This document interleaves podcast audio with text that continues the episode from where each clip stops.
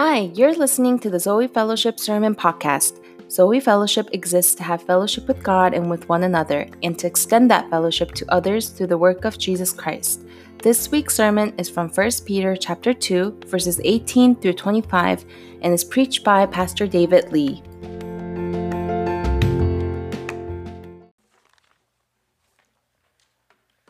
All right, if you have your Bibles, please turn with me to 1 Peter chapter 2. If you have your Bibles, please turn with me to 1 Peter chapter 2. As you go there, I'll kind of go over what we've been going through. Once again, today we're in 1 Peter chapter 2. 1 Peter is addressed to elect exiles scattered around the world. Peter reminds Christians that they have a mission. We've been learning about that. We are to worship God by living in the hope found in the resurrection of Jesus Christ. We are to be confident that we are born again to this living hope. Because we have been redeemed by the precious, infinitely valued blood of Christ, we are to be holy as God our Father is holy. Our minds must be transformed to think and behave according to God's character and not our own. It's not just about thinking what would Jesus do, it's actually doing what he'd do. We learn that we are becoming more and more like Jesus by the power of the Holy Spirit working within us. Through the transformative power of the Word of God, we are born into new life and called to love one another earnestly. We become God's people to declare God's glory and display God's glory. When we submit to the authorities that God has placed in our lives, we can display our love for God and for our neighbor. And today we're going to be coming to the question of how can I find peace during unjust suffering? So, hopefully, those things kind of spurred in your memory the things that we've been learning the past couple of weeks, or not even the past couple of weeks. It's been almost a, two, a month a month and a half? Yeah, it's been a month and a half. So, those were all the main points from the sermons. Hopefully, they kind of rang in your head. You're able to remember some of them. So, today it's really about finding peace in unjust suffering. And the text is 1 Peter chapter 2, verses 18 through 25. 1 Peter chapter 2, verses 18 through 25. This is the word of the Lord. Servants, be subject to your masters with all respect not only to the good and gentle, but also to the unjust. For this is a gracious thing when, mindful of God, one endures sorrows while suffering unjustly. For what credit is it if, when you sin and are beaten for it, you endure? But if when you do good and suffer for it, and but when you do good and suffer for it, you endure, this is a gracious thing in the sight of God. For to this you have been called, because Christ also suffered for you, leaving you an example, so that you might follow in his steps. He committed no sin, neither was deceit found in his mouth. When he was reviled, he did not revile in return. When he suffered, he did not threaten, but continued entrusting himself to him who judges justly. He himself bore our sins in his body on the tree that we might die to sin and live to righteousness. By his wounds you have been healed. For you were straying like sheep, but have now returned to the shepherd and overseer of your souls. Amen. You know, looking back it's in college, there was this one time I had a class, and it was called American Studies. I took it in place of my US World History class, and so what I learned was the US cultural history. I really liked the class. It was one of those classes where I would raise up my hand and answer the professor's questions, right? I was that guy. And we had a lot of assignments, and they were mostly essay based. And so I wrote my first essay for the class. I was pretty confident about it. And I got back my grade, and I got a 70. I was like, wow, okay, got a 70 on my paper. I'm pretty confident about my writing, so 70 seems a little bit low. But maybe it's a fluke, right? So the TA had written like very vague instructions on there, like this is why you got a 70. And so I was like, okay, whatever, I'll take that.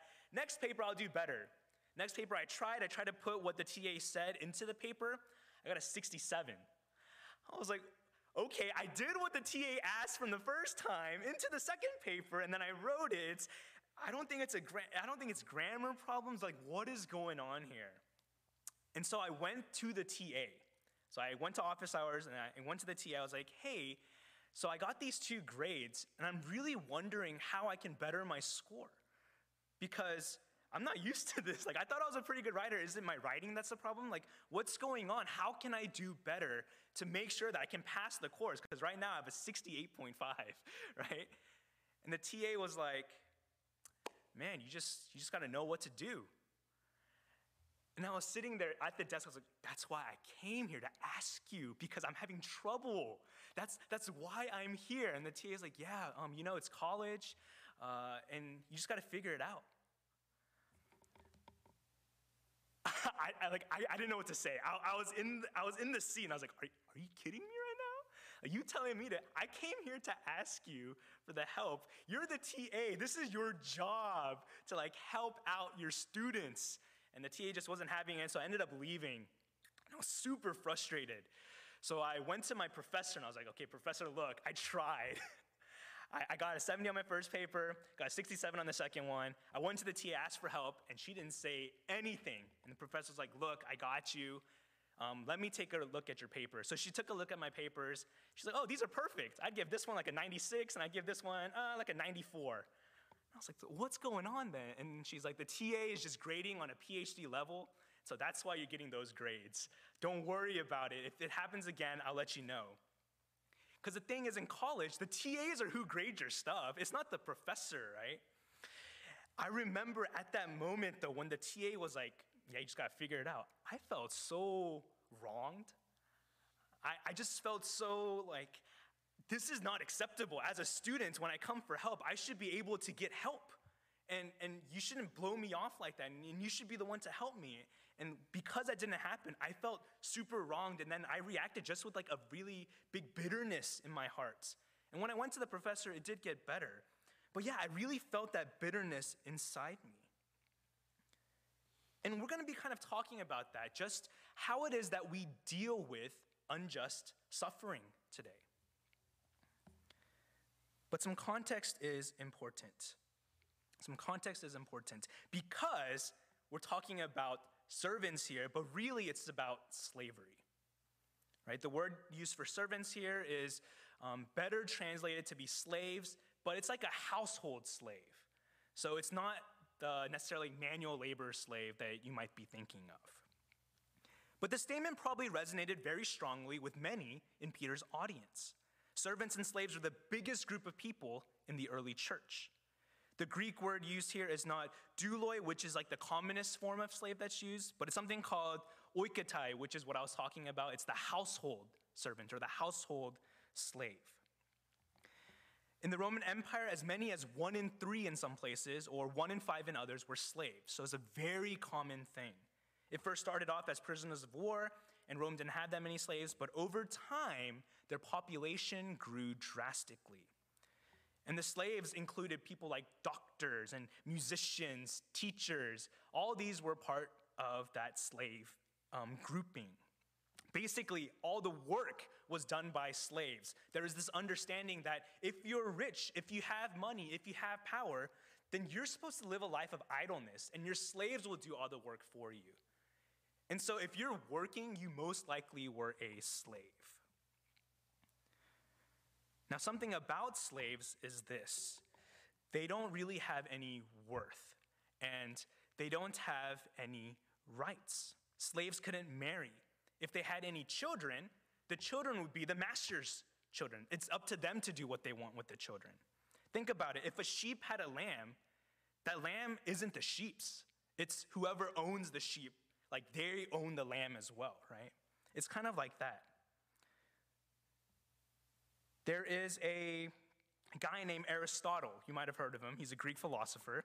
Uh, he once stated in the past there can be no friendship nor justice toward inanimate objects. Indeed, not even toward a horse or an ox, nor yet towards a slave as a slave. For master and slave have nothing in common. A slave is a living tool, just as a tool is an inanimate slave. And so a slave has no rights. A slave never gets to experience justice. It's not even a thing to be grasped for a slave. And into this situation then of slavery comes the gospel. Everyone is precious. All are made in the image of God. Everyone has inherent worth and value. Within the church, there's no social barriers. So you could have a servant and a master going to church, and maybe the servant has been going to the church longer. They're in like a position of leadership, and the master isn't. The thing that we see here, though, in 1 Peter is that he doesn't overturn the man to man relationship. So if there's a man to man relationship of servant and master, he doesn't say, oh, because you're in Christ now, that relationship no longer exists. You don't have to abide by it. That's not what he says here. A servant should be even more subject to his master as a Christian, work even harder for his master, and show the utmost respect.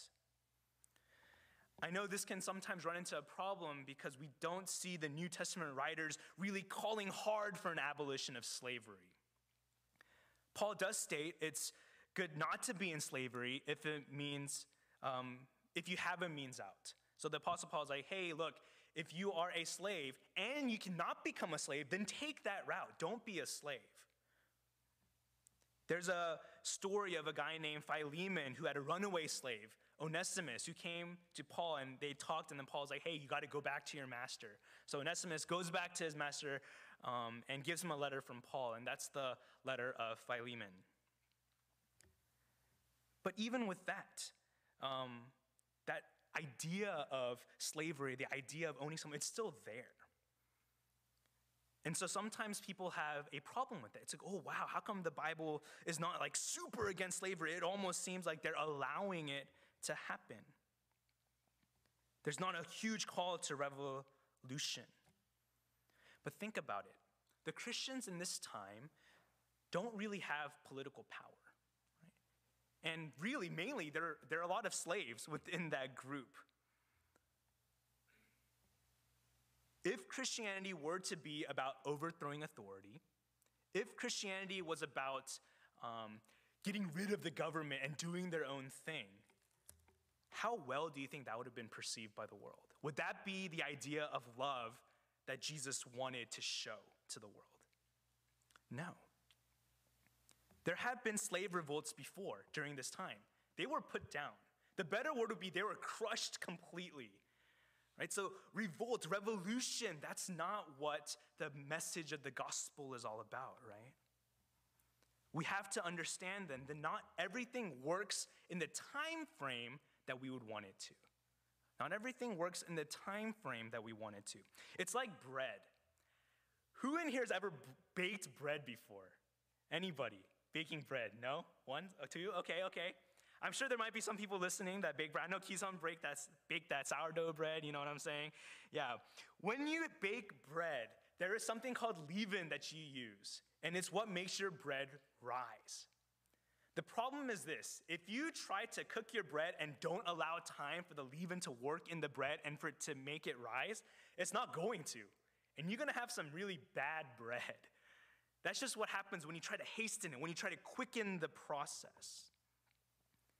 If you consider Christianity to be leaven, then it would take many generations for it to kind of take effect and for it to get completely rid of slavery. And over time, that's what's happened, right? It's just that there was a gradual shift towards it. It wasn't like a revolution and a quick change that happened, but over time, the message of the gospel did indeed get rid of slavery, right? And so it's important to remember that God works in his own time. And while the Bible doesn't explicit, explicitly say, you know, slavery is the completely wrong thing, we should never do it, we're going to see that it does kind of still talk about that. And we'll see that kind of play out a little bit today.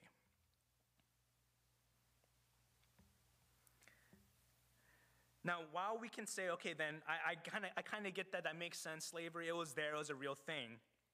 Um, and how are slaves supposed to act, right? How are slaves supposed to act? Let's see that. So, verse 18 Servants, be subject to your masters with all respect, not only to the good and gentle, but also to the unjust. So, the first thing we see in this section is that slaves are to be subject to their masters with all respect. If you remember, in verse 13, or you can look at it too if you have your Bibles, it says, Peter says, Be subject for the Lord's sake to every human institution It's every human institution, that's including but not limited to slavery as well. And it's for the Lord's sake. So this is about God. Then in this section, it's not just about being subject to your master, but it's really also about being subject to God. Christians are freed men in the Lord. Don't get me wrong in that. Paul in 1 Corinthians 7 21 through 24 states, Were you a slave when called? Do not be concerned about it, but if you can gain your freedom, avail yourself of the opportunity. For he who was called in the Lord as a slave is a freedman of the Lord. Likewise, he who was free when called is a slave of Christ. You were bought with a price. Do not become slaves of men. So, brothers, in whatever condition each was called, there let him remain with God. So, Christians are freed men. Yet at the same time, Christians are supposed to be subject to their masters for the Lord's sake. The reason why a Christian slave submits to a master is not because of the master's authority necessarily, but because of God's authority and the fact that he commands Christians to be under earthly authorities, such as your master in a slave master situation. We see in the text that the subjection is to be with all respect. This could also be stated in all fear. Recall verse 17 of 1 Peter 2 honor everyone, love the brotherhood, fear God, honor the emperor. He's probably making connection with that as well. The fear of God. Servants, be subject to your masters with all respect, with fear, not just to the master, but ultimately to God. Be subject to God, respect God, fear God. 19. For this is a gracious thing then when, mindful of God, one endures sorrows while suffering unjustly. Peter calls Christians to be mindful of God when suffering unjustly. So the fear of the Lord is part of the subjection when slaves put themselves under their masters.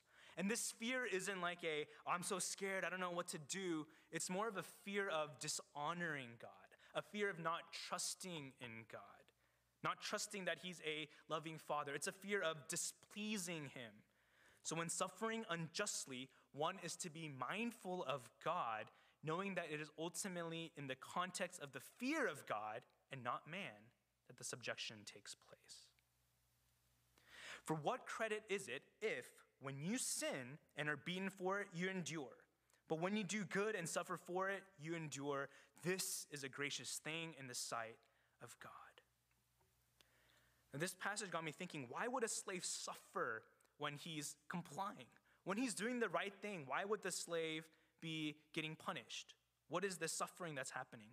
It makes sense that sin should be punished, right? If you're if you do something wrong, yeah, okay, I can see why that would be the case. But what is it saying here? Maybe you might think, if you're grasping at straws, oh, maybe someone lied and told the master the slave did something wrong. Um, and then the master is like, okay, you know what? I'm going to punish the slave because of what I heard and I trust in that person. Even though the slave did something wrong, oh, that's like suffering unjustly. No, that's not the case here. Because it says the slave is suffering for doing good.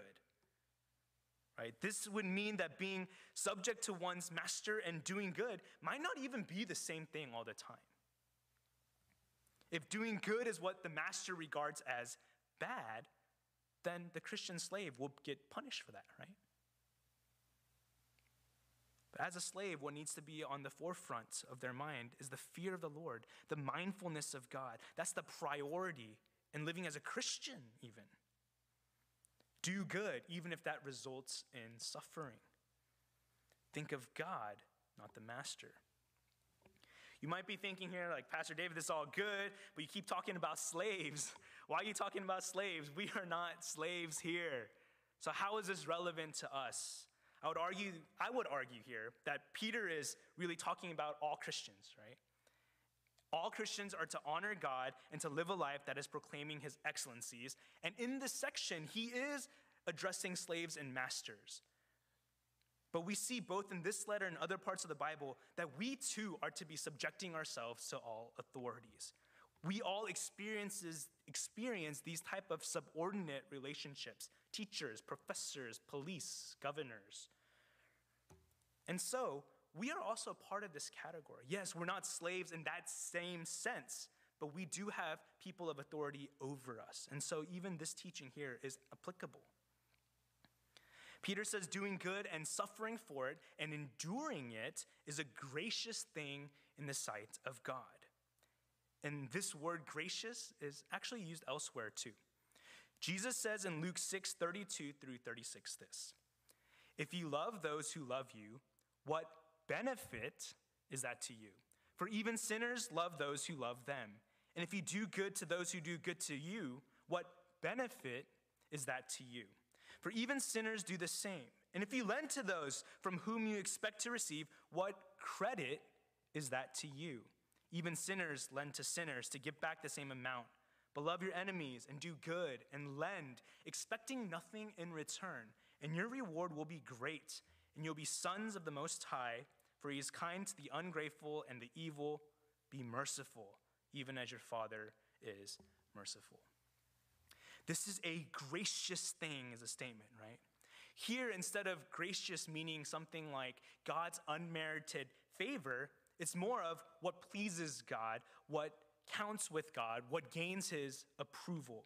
There is the feeling here that God not only looks at you for doing good and getting treated unfairly and unjustly and understands, but that there's a benefit that would come from that.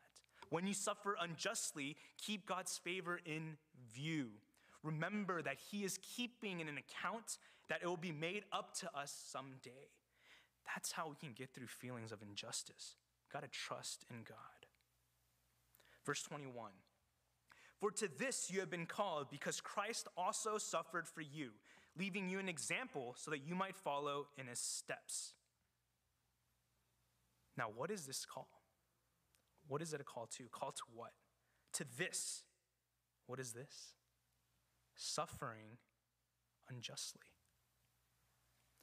The calling of all Christians is to suffer unjustly.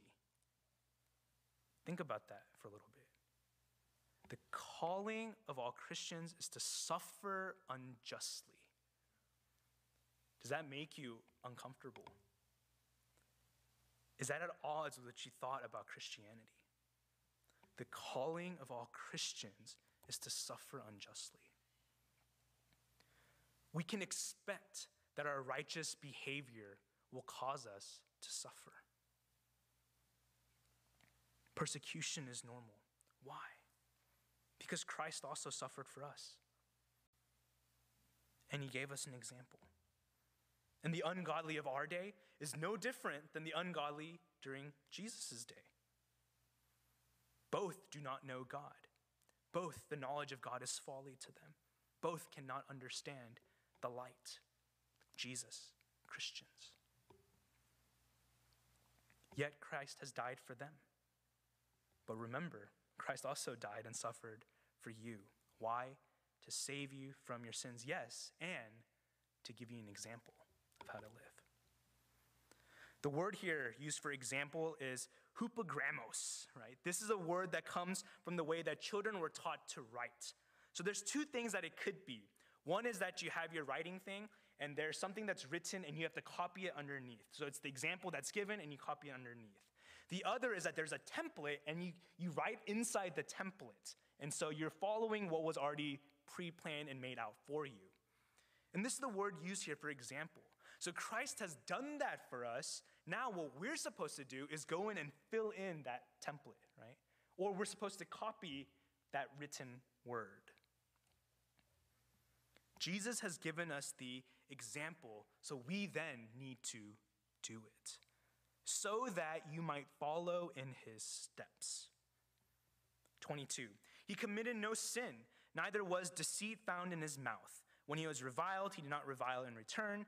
When he suffered, he did not threaten, but continued entrusting himself to him who judges justly.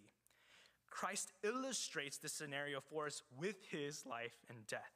He committed no sin. Remember, sinning and then having to reap suffering, that's normal. That's just the way it is. But not sinning and having to reap suffering, that's what's hard to understand. Jesus never sinned. Deceit was never found in his mouth. He chose not to revile or to heap abuse. He did not threaten.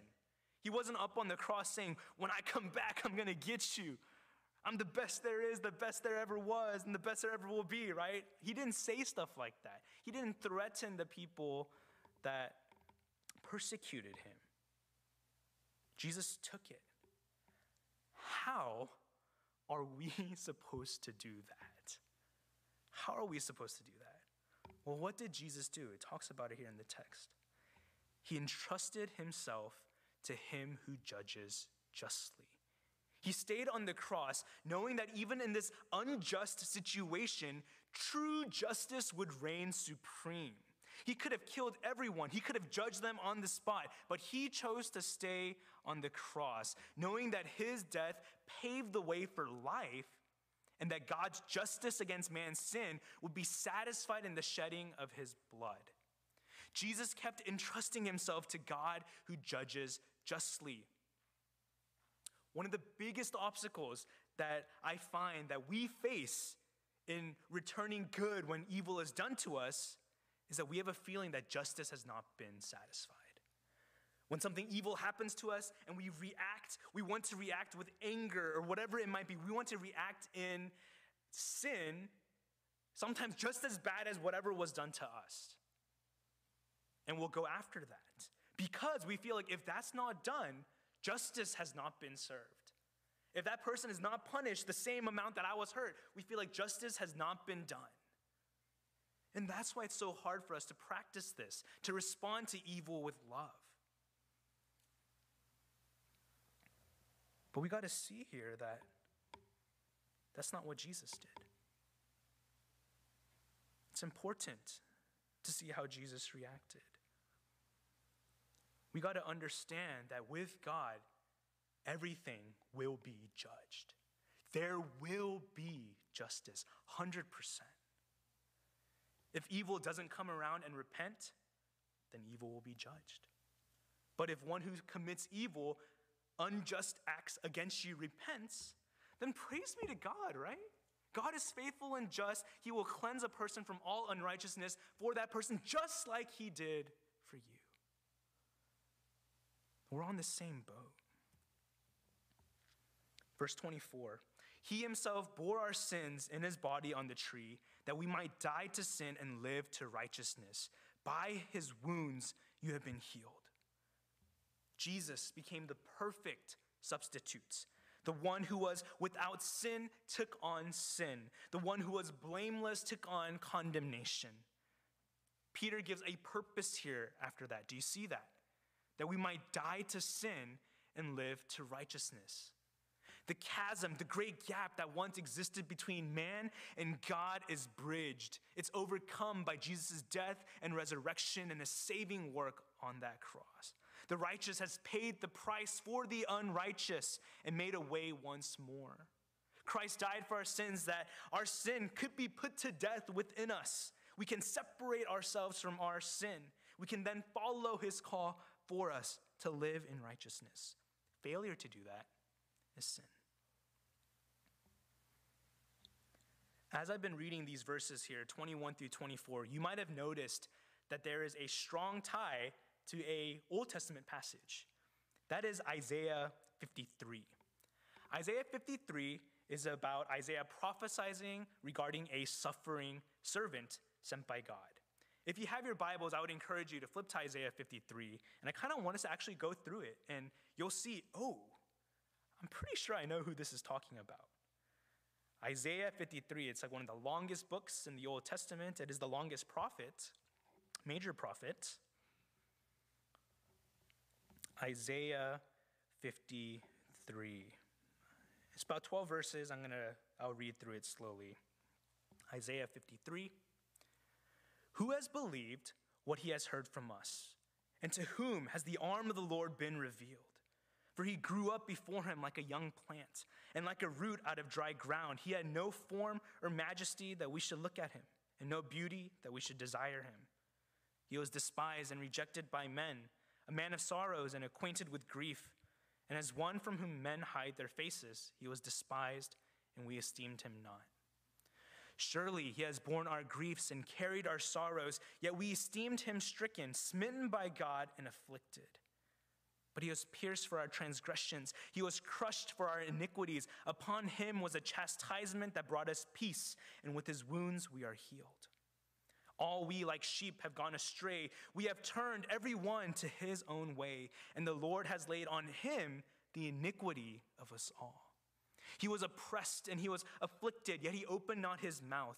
Like a lamb that is led to the slaughter, and like a sheep that before its shears is silent, so he opened not his mouth. By oppression and judgment he was taken away. And as for his generation, who considered that he was cut off out of the land of the living, stricken for the transgression of my people. And they made his grave with the wicked and with the rich man in his death, although he had done no violence and there was no deceit in his mouth. Yet it was the will of the Lord to crush him. He has put him to grief when his soul makes an offering for guilt. He shall see his offering, offspring. He shall prolong his days. The will of the Lord shall prosper in his hand. Out of the anguish of his soul he shall see and be satisfied. By his knowledge shall the righteous one, my servant, make many to be accounted righteous, and he shall bear their iniquities. Therefore I will divide him a portion with the many, and he shall divide the spoil with the strong, because he poured out his soul to death and was numbered with the transgressors, yet he bore the sin of many and makes intercession for the transgressors. Jesus is the perfect example of unjust suffering. And he was a suffering servant of God. He went through this unjust, undeserved, underhanded circumstances. He was tortured and then crucified in the most excruciating death during the, at that time. He sets the bar for us. We look to him in our suffering. It says, be like Jesus, right? Jesus has put out the graph, he has put out the stencil, whatever it is, and we're tracing that in. But what did Jesus do? He died on the cross. He obeyed God even when it was difficult. Remember, Jesus prayed in the Garden of Gethsemane. He's like, Father, if, if, if this cup can be taken from me, please, but not my will, your will be done. That's obedience to authority. That's saying, look, I understand my place, and so I will submit to one who is greater than me. And that's what Jesus did, and he is our example. Verse 25, the last verse. For you are straying like sheep and have now returned to the shepherd and overseer of your souls. The shepherd is one who tirelessly looks over his sheep. He protects them from harm. He is weather beaten, sleepless, yet ever watchful. If there's ever a predator, he is aware. If there's ever not enough grass, then he's looking for new grass to graze on, for his sheep to graze on. He's vigilant in keeping watch. That's Christ. Now, there's this other word here, overseer or episkopos. This is a word that has some sort of some history behind it. It was used of Hector. You might know him. He's the great champion of the Trojans. He guarded the city of Troy. Episcopos was also used for gods who were guardians of treaties which men made. For example, justice is an episcopos who makes sure that man pays the price for wrong that is done. Plato's writing called Law has guardians in it that oversee the games, and that's the same word episcopos. So the word translated overseer is many sided, yet it's always noble and has to do with protection or a guardianship. Jesus is our guardian, He is our guide, He is our protector. He is the one who watches over us. He is our overseer and our shepherd. In conclusion, in conclusion, we can see this. Unjust suffering is real. When you look out in the world, you see it everywhere. Unjust suffering is probably real in your personal life in some way or form as well. You, you probably experienced it. What did I do to deserve this? I don't understand. Right? And this type of suffering, where when you do good and then you end up suffering, that's like the worst. Because you feel like, man, I did good. Something good should come out of it, but I'm suffering? How is that right? How is that just? How am I supposed to understand that? How do you understand that? It's our calling. We're called to unjust suffering. We have one example for us to copy, the main example that's Christ. And he is like the epitome of unjust suffering. It is hard to understand. I bet with coronavirus going around, there are people who, for example, South by Southwest, right? You stock up on all your goods, you're ready for the event to happen, boom, gets canceled. What are you supposed to do? You still have all this inventory. Like, how, how is that fair? How is that right? I don't understand. If hurricane comes, when your natural disasters happen, how, how does this, I don't get it when you do good and, and you get cursed for it, or if you're doing really well at work, somebody else takes the um, recognition for it and you don't get recognized. Someone steals your idea and they get famous with it, whatever it might be. We feel unjust, injustice all the time. We feel it all the time. But we need to think about it in light of God, in light of Jesus and who he is and what he's done and then as Christians, how we respond to it. The way that we respond to it is by trusting in God. It's by remembering Jesus and the example that he set. In Jesus, we can find peace in unjust suffering. Let me pray for us.